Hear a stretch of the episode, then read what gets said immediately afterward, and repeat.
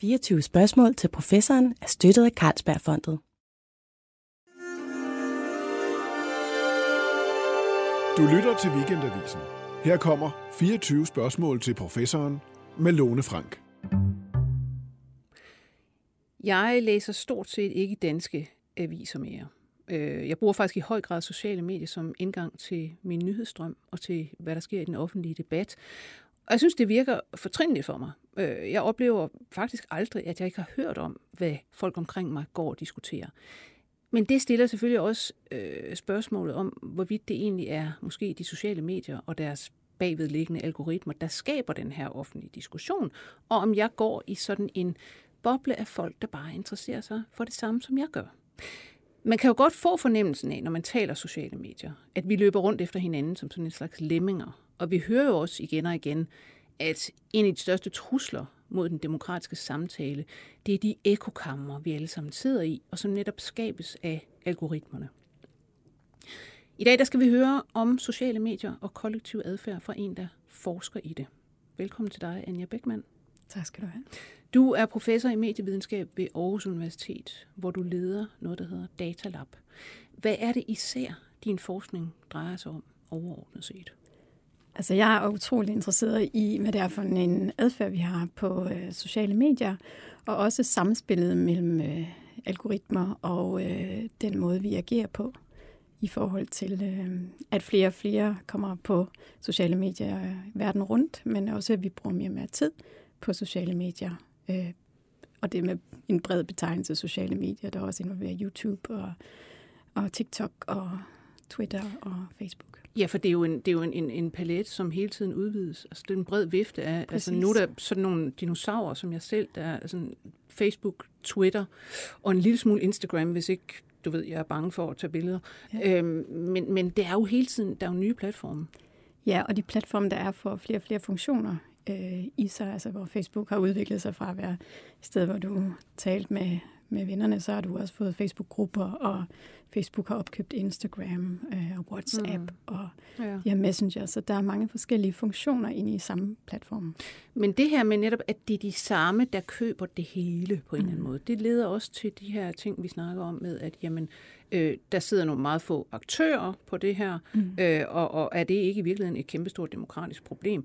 Og vi kommer jo så til på samtlige de platforme, vi er på, at høre og se det samme hele tiden. Mm. Jeg, vil lige, øh, jeg har fundet et citat frem her, noget du har sagt, da jeg læste et portræt af dig, hvor du skriver, mit største Eureka-øjeblik var, da vi kunne bevise empirisk, at den nationale Facebook-befolkning i vid udstrækning er eksponeret for overlappende indhold på Facebook. Det er i virkeligheden kun en meget lille procentdel, der befinder sig i en indholdsboble, hvor de enten eksponeres for helt særligt indhold, eller kun eksponeres for indhold, der deles med en lille gruppe ligesindede.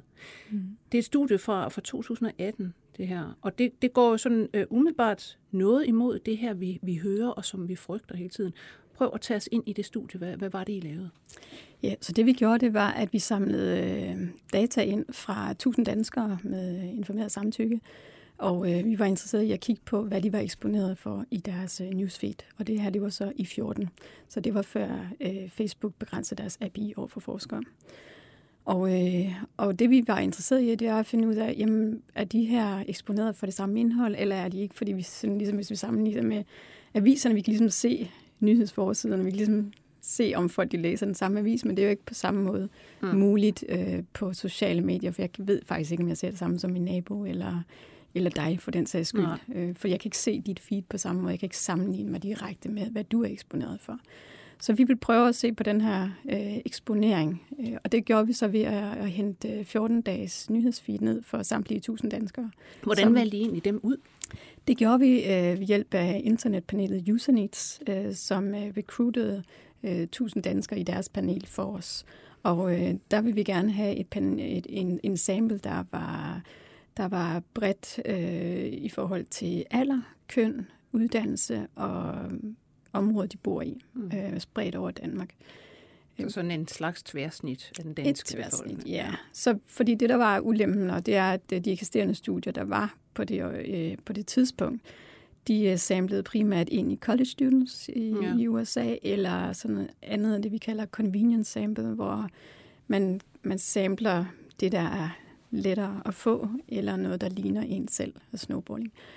Øhm, og det kunne vi jo ligesom ikke rigtig teste, om der er filterbobler, hvis vi har sådan en sample. Så vi var nødt til, at vi forsøgte netop at prøve at lave en ekstern sample, ikke inden fra Facebook, men ude Var I nogle af de første sådan internationalt, der, der gjorde det? Ja, det var vi. Det er jo egentlig altså, vildt interessant, når vi siger 2018, det er ikke så lang tid siden. Nej man skulle jo synes, at det var noget, man havde gjort hele tiden. Men som du siger, man har egentlig bare øh, brugt nogle samples, som man let kunne få fat i, ja. og som faktisk var mange af de samme slags. Ja, og også det, der sker med big data ofte, det er, at fordi du kan få ekstremt store datamængder, så tænker man, at vi skal bare have data nok. Men ja. der kan jo godt ligge nogle measurement errors, og der kan også være nogle befolkningsgrupper, som ikke er repræsenteret på den måde, selvom du har ekstremt mange mm. datapunkter. Ja. Så vi vil prøve ligesom at have en, skal man sige, en mere traditionel måde at sample på, og så bruge dataene som den utraditionelle måde at, ja. at undersøge på.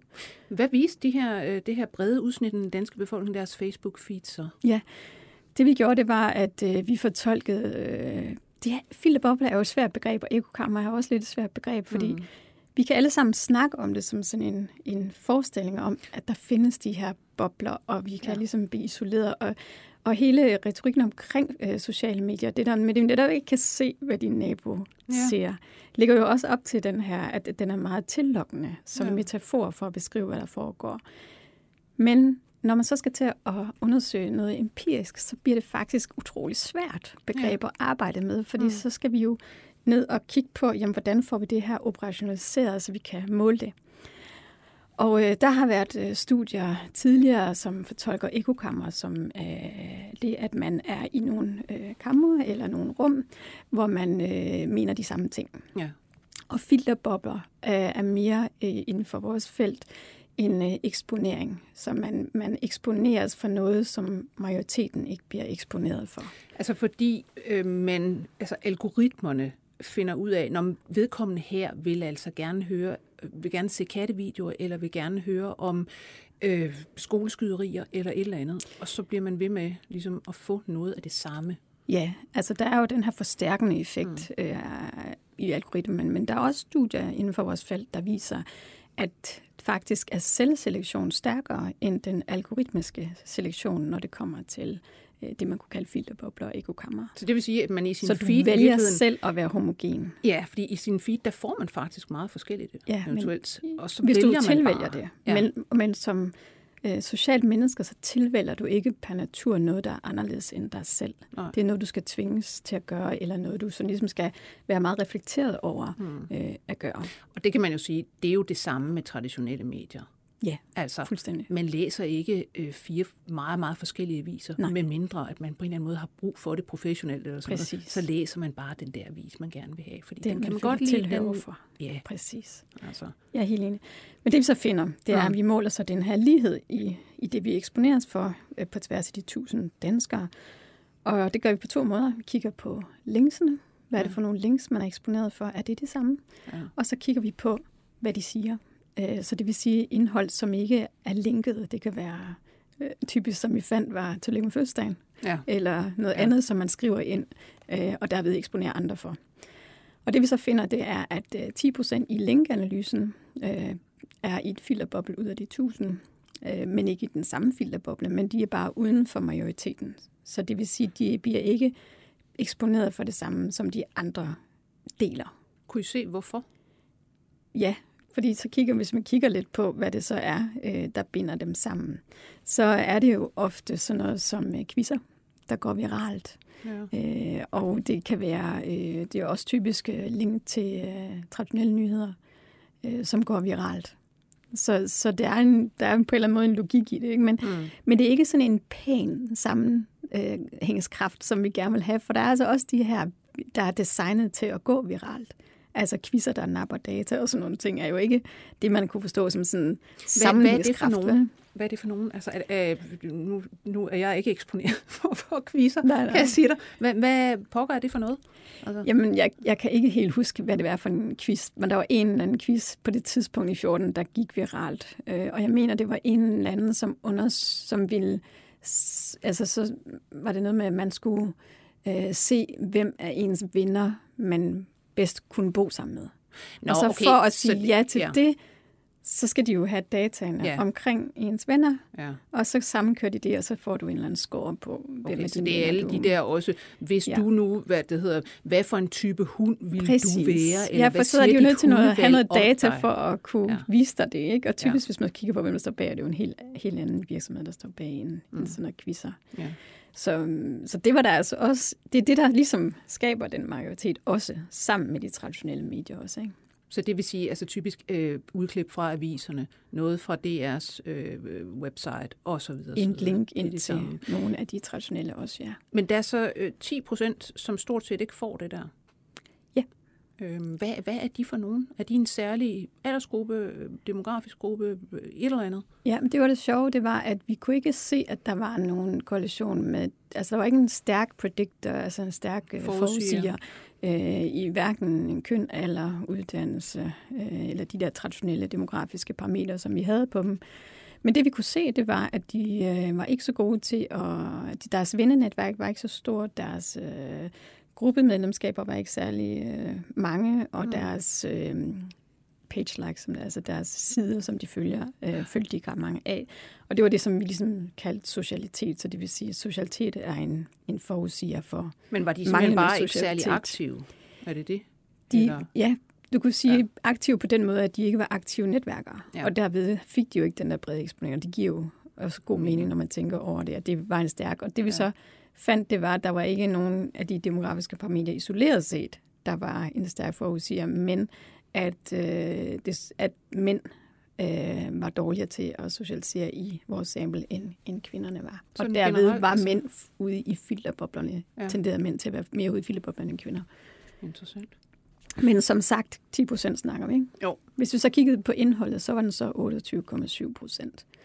Øh, og det, som, hvor majoriteten delte, var meget sådan noget, tillykke med fødselsdagen. Altså, der målte vi så, hvor, hvor ens var indholdet Ja. rent øh, semantisk. Altså, Så der var sådan et, et overlap, siger du, på 28 procent af det. filterboblerne var 28, så dem, der ikke havde det samme indhold, var 28 procent. Okay. Det her med, at du sagde sammenhængskraft før, Mm. altså at man forestiller sig, at, at det skaber en sammenhængskraft, at vi ser noget af det samme og er eksponeret for noget af det samme. Ja. Øhm, jeg ved ikke rigtig, hvad, hvad, hvordan skal man mm, altså forstå sammenhængskraft? Altså det er jo netop, hvis, hvis jeg har set den samme hundequiz som nogen, Ja. det betyder jo ikke noget som helst i forhold til, at jeg føler mig knyttet til den slags mennesker, eller et eller andet. Ja. Altså, hvor, hvor, hvorfor taler vi egentlig om, om det her med, at vi ser det samme som sammenhængskraft? Det synes jeg er et virkelig godt spørgsmål, og det er også noget, som vi har diskuteret meget, og også faktisk i vores arbejde, det vi laver nu, hvor vi kigger på Facebook-grupper. Øh, ud fra sådan en betragtning, at der er jo så meget om, hvad, hvad foregår der egentlig på de her mere private forer og sådan noget. Øhm, og en af de ting, øh, der har været meget diskuteret jo også i den offentlige debat, det er de der med, at politiske grupper, altså at de er, øh, der sker en masse ting i dem, og Ja. og de polariserer og så videre. Og, øh, og hvis man ser sådan bredt, øh, sådan en mere klassisk forståelse af, af samfundet og offentlig øh, debat og offentlige fora, så indeholder det jo også rigtig mange andre ting end bare politik. Altså, ja. hvor, og det er vi interesseret i, at politik er jo bare en lille del af Mhm. mm-hmm. det, vi er, Ja. øh, og den måde, vi identificerer os øh, i forhold til. Vi identificerer os rigtig meget i forhold til kultur og i forhold Interesser. til Ja. de private sfære, sund, hvad, hvad er det for nogle holdninger, vi har til sundhed, sport, øh, skole og hvor end vi nu hobby øh, Mm. relaterede ting. Ikke? Ja. Og det vores gruppe er meget interesseret i, det er mere at se på det bredt, fordi når vi kigger på de her tusind danskere, hvilke grupper de er medlemmer af, altså så er politik alligevel en forsvindende lille del af den samlede af Ja. det samlede billede af de her 14.608 grupper, som de åbner for i deres medlemskaber. Ja. Øh, Og, og det overser øh, forskningen ret meget, og, øh, og fordi den her appel af det politiske er så stærk for os. Men man kan vel også sige, at, at meget af forskningen kommer vel også ud fra det, vi kalder political science, altså samfundsforskning, så de Ja. interesserer sig for mm. vores politiske holdninger, mm. vores politiske debatter osv. Mm. osv. Ikke for, om vi interesserer os for mennesket. madlavning. altså, Men måske hænger det sammen, ikke? Ja. Altså, det kan vi jo ikke afvise. men du siger, at I sidder og forsker nu i, i Facebook-grupper. Ja. Hvad går det ud på?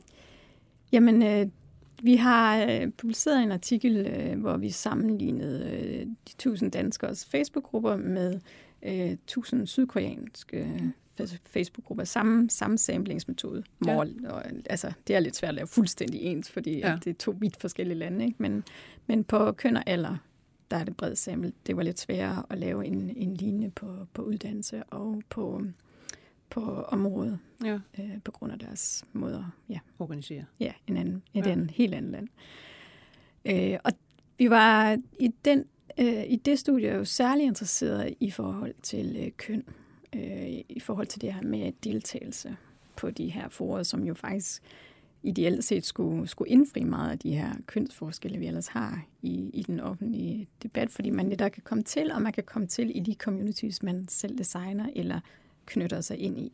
Så man vil sige øh, umiddelbart, at jamen, det er glimrende for den, hvad skal man sige, den sociale, for samfundsdebatten på en mulig mm. måde, at mm. her kan alle komme til ord, ligegyldigt mm. om de er kvinder eller mænd, eller mm. seksuel orientering, hvad, hvad, hvad de nu ja. er. Ikke? Og, ja. og, og så skulle man skulle sådan øh, forestille sig, at der så er sådan en, en ligelig fordeling i de her grupper, ligesom ja. der er i befolkningen. Ja, og, øh, og vi sammenligner så Sydkorea og Danmark, fordi på det der gender gap index, som det hedder, ja. hvor man måler, hvor, hvor lige, øh, hvor lige man er kønsmæssigt, ja. ikke? Så, så ligger Sydkorea meget langt ned på listen, og Danmark forholdsvis højt op. Selvfølgelig ja. ikke i forhold til vores skandinaviske, men internationalt set vil man sige, at vi ligger højt på listen.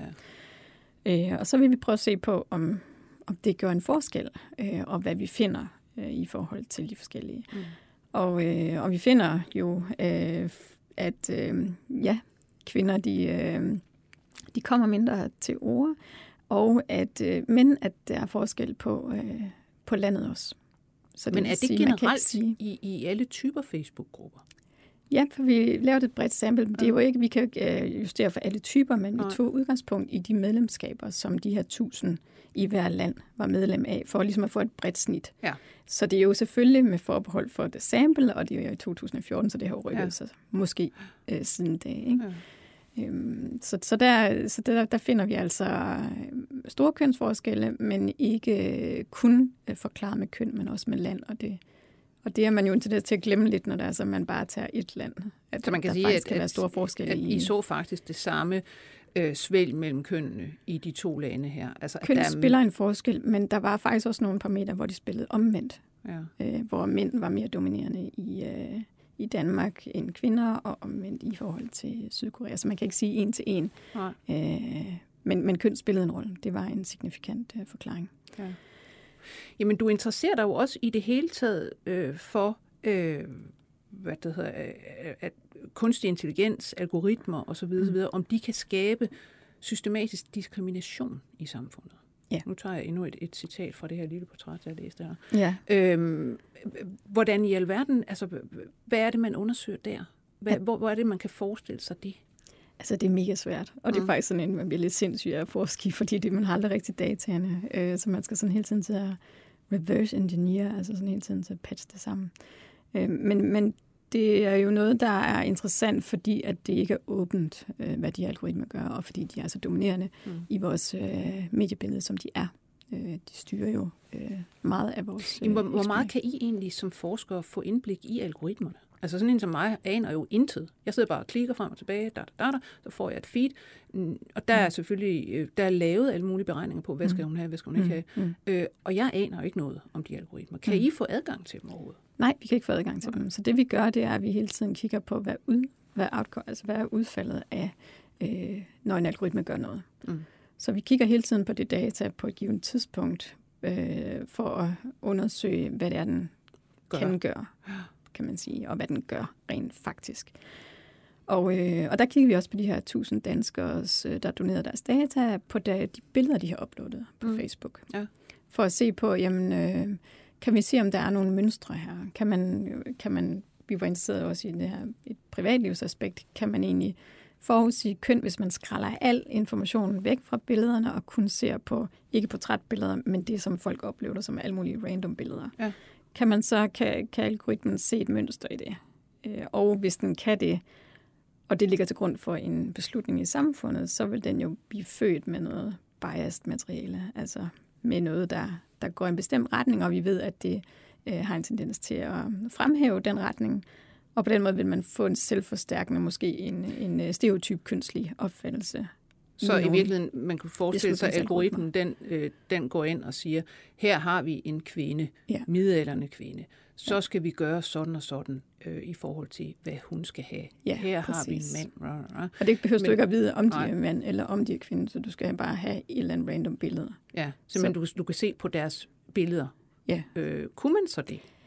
Det kunne man øh, moderat set, vil jeg sige. Fordi når vi skræller alle informationer væk, vi kan jo mm. godt træne den, så den bliver bedre, men vi ja. ønsker egentlig at se på, hvor lidt skal der til. Øh, og ved de her meget tilfældige billeder, øh, der kunne den øh, med 64 procent sikkerhed øh, forudsige, om det var en mand eller kvinde. Øh, 64 for kvinder, øh, og lidt mindre for mænd. Jeg tror, mm. det var på 60 eller 61, det kan jeg ikke helt huske. Det er ikke nogen god algoritme. Det er ikke nogen god algoritme, nej. nej. Og det tyder jo så på faktisk, at sådan rent, øh, hvis vi ser i Danmark, så har vi jo faktisk et forholdsvis lige mønster, for ellers så vil ja. den jo være bedre til at genkende. Ja. Så det er jo på den måde positivt, men det er jo så også i et meget øh, liberalt i, i en amerikansk forstand, hvad hedder det, en, en meget ligeligt samfund ikke? Ja. Øh, i forhold til øh, det her kønsindeks. Ja. Når vi så går ind og kigger på, hvad den så øh, forudsiger forkert, altså hvad forus, hvis det er en kvinde, og den bliver forudsagt mm. som mand, og hvis det er en mand, der bliver forudsagt som kvinde, ja. øh, så har Ida Nissen fra vores øh, gruppe i øh, øh, været første forfatter, som vi er ved at sende ind, øh, hvor hun ser, at øh, det er meget stereotype mønstre, som, mm. øh, som den genkender, og det er de her ikke-stereotype adfærd, der så gør, at den fejler. Ja. Øh, og, og, og det bør jo betyde, at der er de her stereotype mønstre i datasættet, for ellers så vil den ikke fejle på dem. De er der til en vis grad jo. De er ja. der, ja. Og ja. det er sådan noget med, at, øh, at kvinder har flere øh, personer på deres øh, personer på deres øh, billeder, og mænd har mere actionbilleder, altså hvor de er i bevægelse. Ja. Øh, og der er noget med, hvordan de vinder sig til og fra kameraet, og mænd, der har babyer på deres billeder, kan den ikke forstå. Ja. Øh, og øh, kvinder med alkohol på deres billeder er også en del af det. Det kan jeg heller ikke rigtig forstå. Så der er jo nogle mønstre. Så de er faktisk atypiske i forhold til, ja. hvad folk gør? Ja, det, det må de i hvert fald. Så vil ja. ikke falde ud som en... Uh, det er jo egentlig, altså det her er jo en, en, en faktisk en, en fantastisk ja. guldgruppe, hvis man er, hvis man er, er kønsforsker. Ja, det synes vi jo også, altså, det er. Ja. Fordi den siger rigtig meget om uh, den måde, vi konstruerer køn på. Ja. Hvor de studier, der eksisterer i, i øjeblikket, er mere fokuseret på portrætbillederne. Mm. Og det er jo en meget biologisk forståelse af køn, altså hvordan du er konstrueret i ansigtet. Ja. Men, men det her det er jo, hvordan du selv konstruerer dit ja. Køn, hvordan, hvordan du faktisk hvordan afspejler du dit køn? liv. Hvordan, hvordan ja. ser du verden? Ja. Det er jo egentlig det, det siger. Ja. ikke. Og hvis du har, som du øh, snakker om, big data, hvis du har virkelig store datasæt, ja og kan inddele dem e- efter demografi og ja, så videre, ja. så videre, så burde der jo være altså, nogle kønsforskere, der øh, slikker ja. sig om munden og går i gang her. Ja, altså det, det her så 340.000 billeder, så det er jo ikke mm. milliarder billeder, vi har. Nej, nej. Men, men det er trods alt alligevel op i en størrelse, man kan jo lave kan andre lave datasæt. Altså, ja, fuldstændig. Ja. Et spring til noget lidt andet, eller altså det, som vi også havde i, i, i begyndelsen, øh, ekokammer mm. hvor du ligesom finder, at jamen, folk bliver faktisk i, i høj grad eksponeret for øh, det samme, altså på Facebook herhjemme i sådan en, en, et stort udsnit. Men ekokammer findes vel. Altså, vi kan jo også gå ud og se, at nu har vi jo for eksempel lige en sag med, med ham, den 27-årige nordjyde, der muligvis ville være blevet skoleskyder, Mm. Øh, hvis ikke man havde, øh, hvad der havde fundet ud af, at han i sin lille incel-gruppe, øh, altså nogen, der sidder og, og mm. snakker mm. om deres had til kvinder osv., osv. Mm. Øh, der er nogen, der meldte ham simpelthen som, at det her, det, det går ikke. Det er vel, det er vel et øh, eksempel på nogle ekokammer, der findes. Altså. Ja, ja. Og så kan du snakke om de ekokammer eller filterbobben. Det er mm. ikke sagen vedkommende lige med, den her, med det her eksempel. Men jeg vil sige, forhåbentlig findes de. Fordi mm. hvis det var, at vi konstruerede en algoritme, hvor det flød over i det indhold, vi alle sammen ser på, så vil sådan noget jo få rigtig meget øh, opmærksomhed, fordi folk vil begynde at kommentere på det negativt. Mm. Og øh, de vil tage afstand fra det, formoder jeg, fordi det netop er noget, der er isoleret holdning, ikke noget, som der er sådan en, en acceptabel holdning generelt set hen over samfundet, hvis man ser sociologisk på det.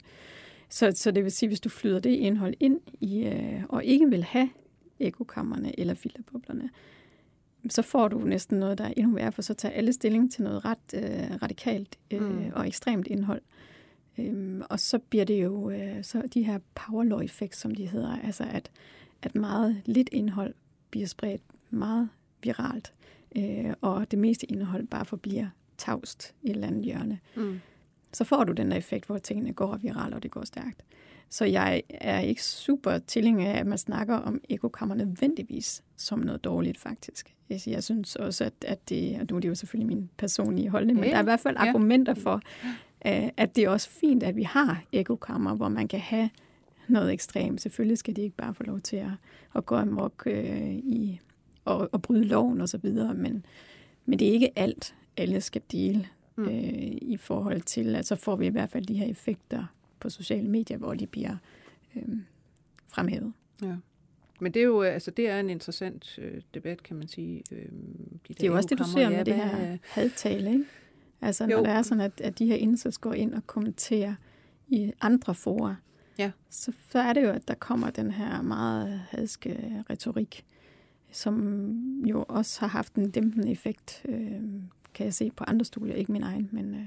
Så man kan sige på en måde, ekokammer altså, for det meget radikale synspunkt på den ene eller den anden måde. Mm. De ligesom sorterer de radikale synspunkter lidt fra i mainstream øh, hvad hedder, diskussionen.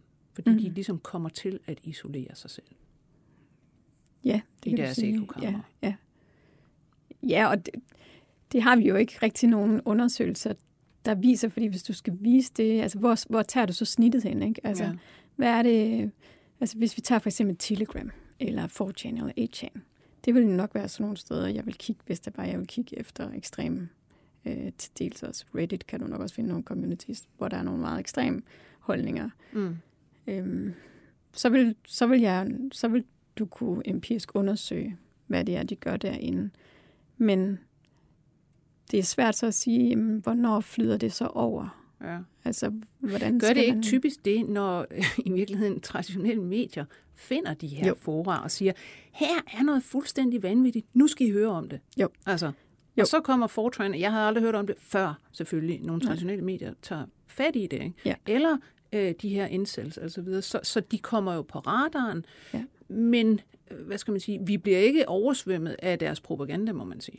Nej, det eneste det studier, hvor jeg kender, som har undersøgt det der mest til bunds, øh, det var fra, øh, fra London, øh, UCL, og øh, de undersøgte, øh, kan du huske Pizzagate, eller kan I huske det, med, med Clinton og hendes valgkampagne med de her pædofili-ring i en pizza. Ja, nedenunder en pizzabar. Ja. Et eller andet helt ja. sindssygt. Der undersøgte en gruppe ja. fra uh, University College London, uh, hvordan den ligesom på tid havde spredt sig. Og der var traditionelle medier en stærk, øh, en stærk spredningseffekt henover. For det, det var så fint ved det her studie, det var, at de havde...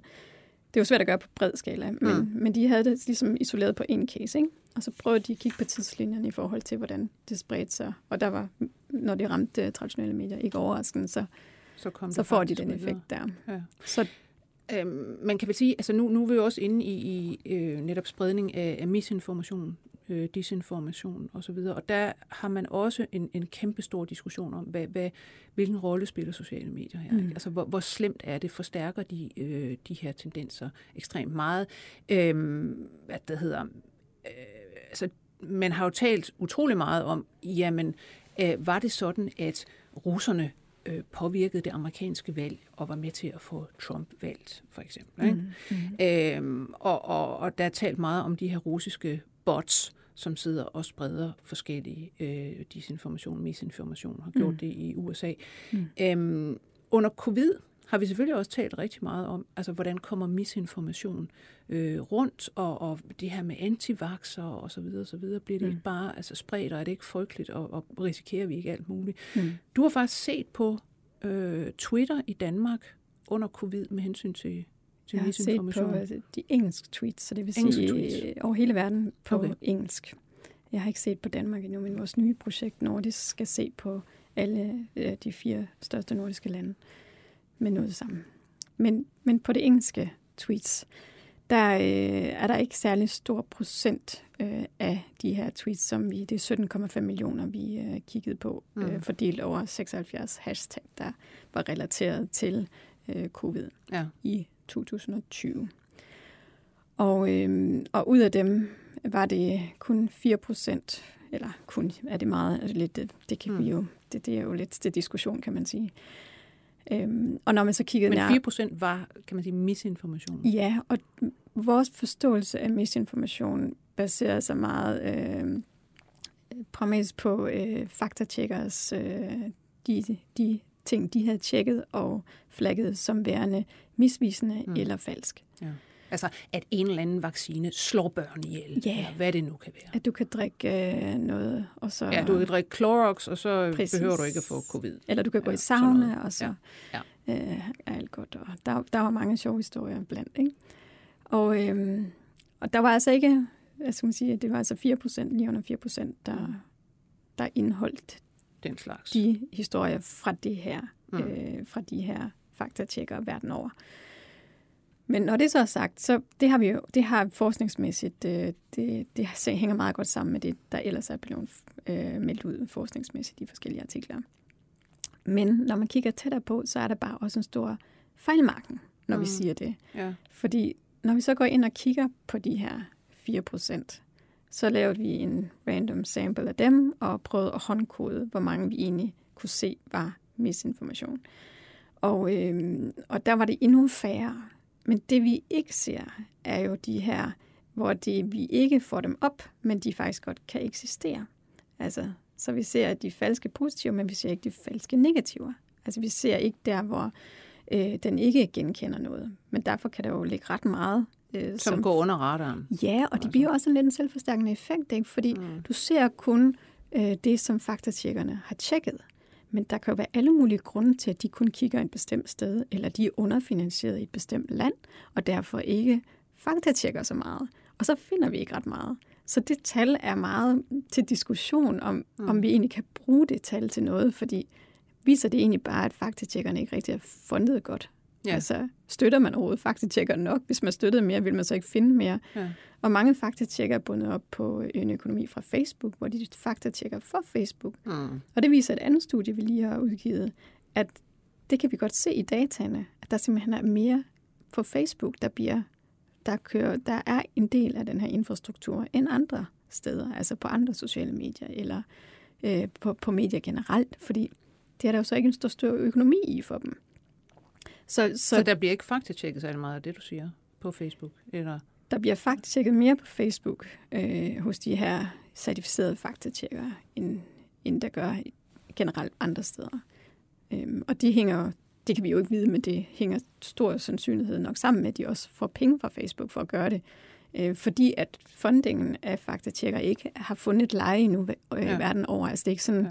det er jo en forholdsvis ny ting, det her med, at journalister ikke er en del af traditionelle mediehuse, fordi der har man jo haft graver, øh, Ja, ja. ja. graver i lang tid. Øh, men det her med, at det ligesom bliver en ny enhed uden for det. ja. Øh, Sidder rundt om og... og, øh, og kun laver det, ikke? Ja. og fokuserer på sociale medier og ting, der går viralt øh, Ja. ja. i de digitale fora, er jo noget, der politisk har fået rigtig meget opmærksomhed her øh, fra Brexit og Trump, øh, men også under Ukraine og, og andre valg. Ikke? Altså der har man haft stor opmærksomhed på det, Mm. i hvert fald i en vestlig sammenhæng. Øhm, jeg læste en, en Harvard-sociolog, Kathleen Carley, der hævder, at en fake news-artikel, den Mhm. spredes seks gange hurtigere end en verificeret historie. Øh, er, er det noget, der, der i feltet er, er anerkendt, eller er det bare sådan noget, man kan sige? Der er kommet, der kom, og jeg kan ikke huske året, det må jeg altså lige blive svar skyldig, måske er det 18, 19, det kan jeg altså ikke huske. Men det her kæmpe studie i Science øh, Mm. er nogen, der hedder Vosugi, Aral, og så er der en tredje også på den.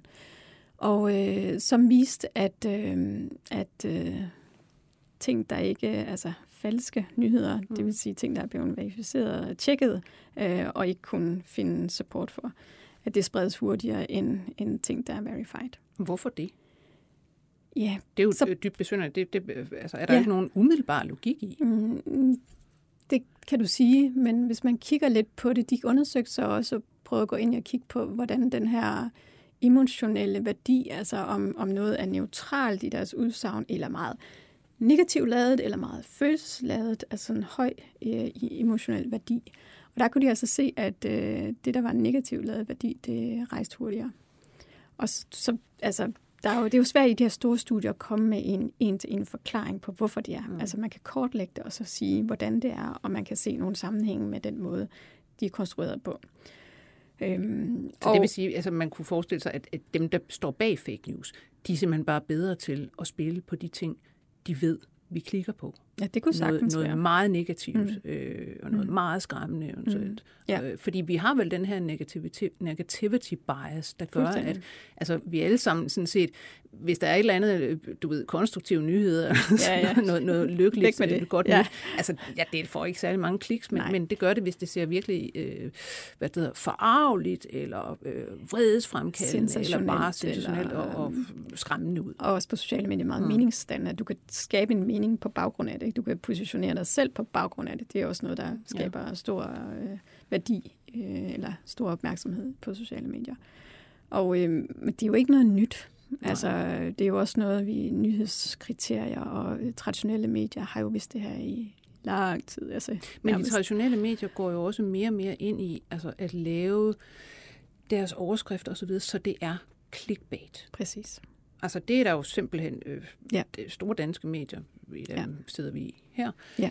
øh, som simpelthen laver, altså jamen, vores, der skal trykkes så meget som muligt, selvfølgelig ja. på vores overskrifter. Ja. Og, og så begynder man formentlig vel også, øh, kunne man forestille sig, at guide mm. indholdet derhen, hvor Ja. Altså, at overskriften kan blive sådan, at den Og det er jo det, vi kan se fra det her newsfeed-studie, at der er meget clickbait i overskrifterne på dem, der går viralt. Altså, det mm. har faktisk, det virker.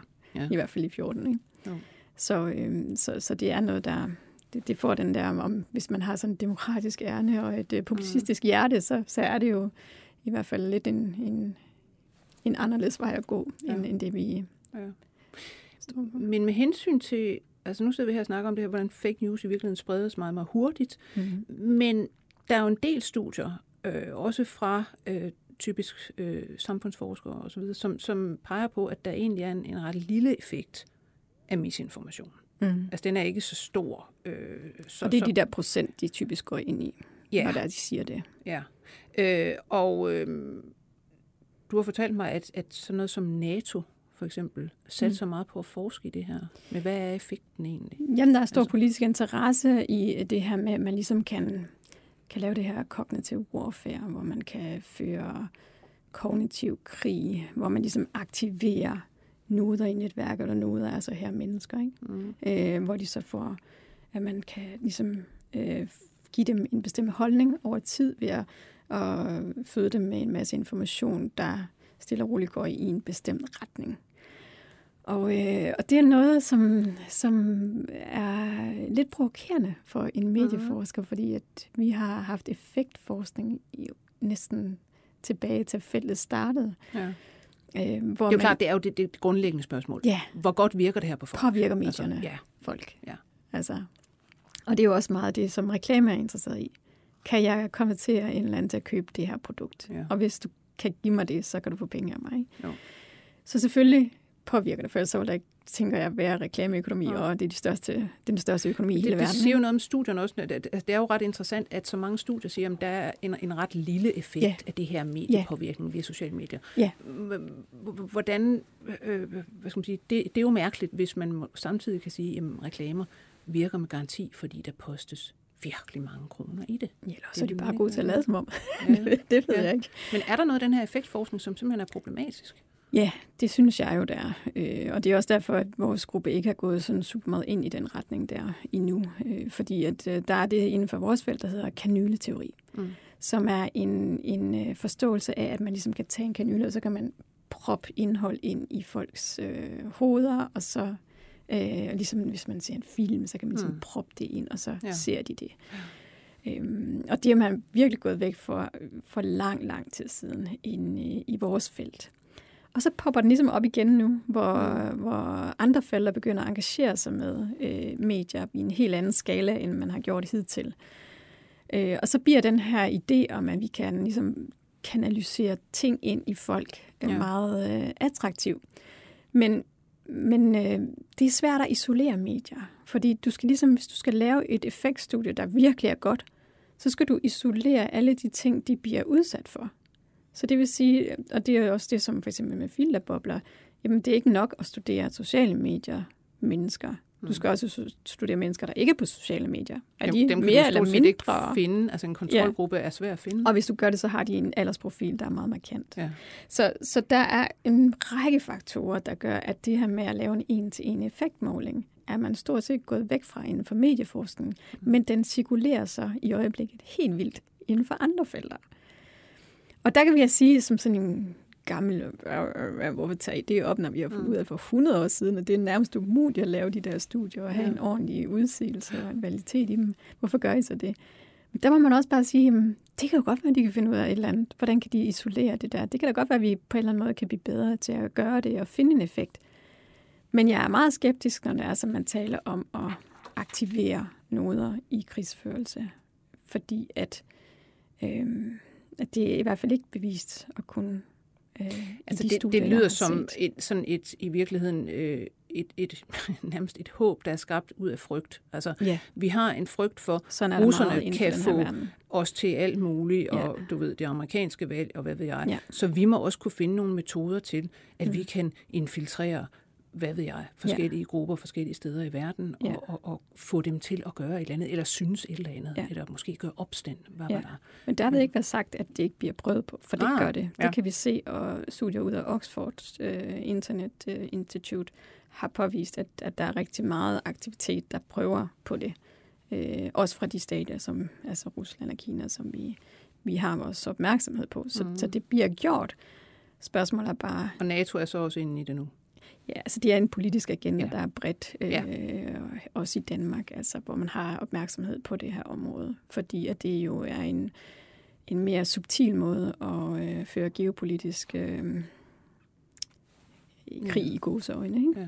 Men spørgsmålet er ret meget stadigvæk, altså, ja, virker det overhovedet?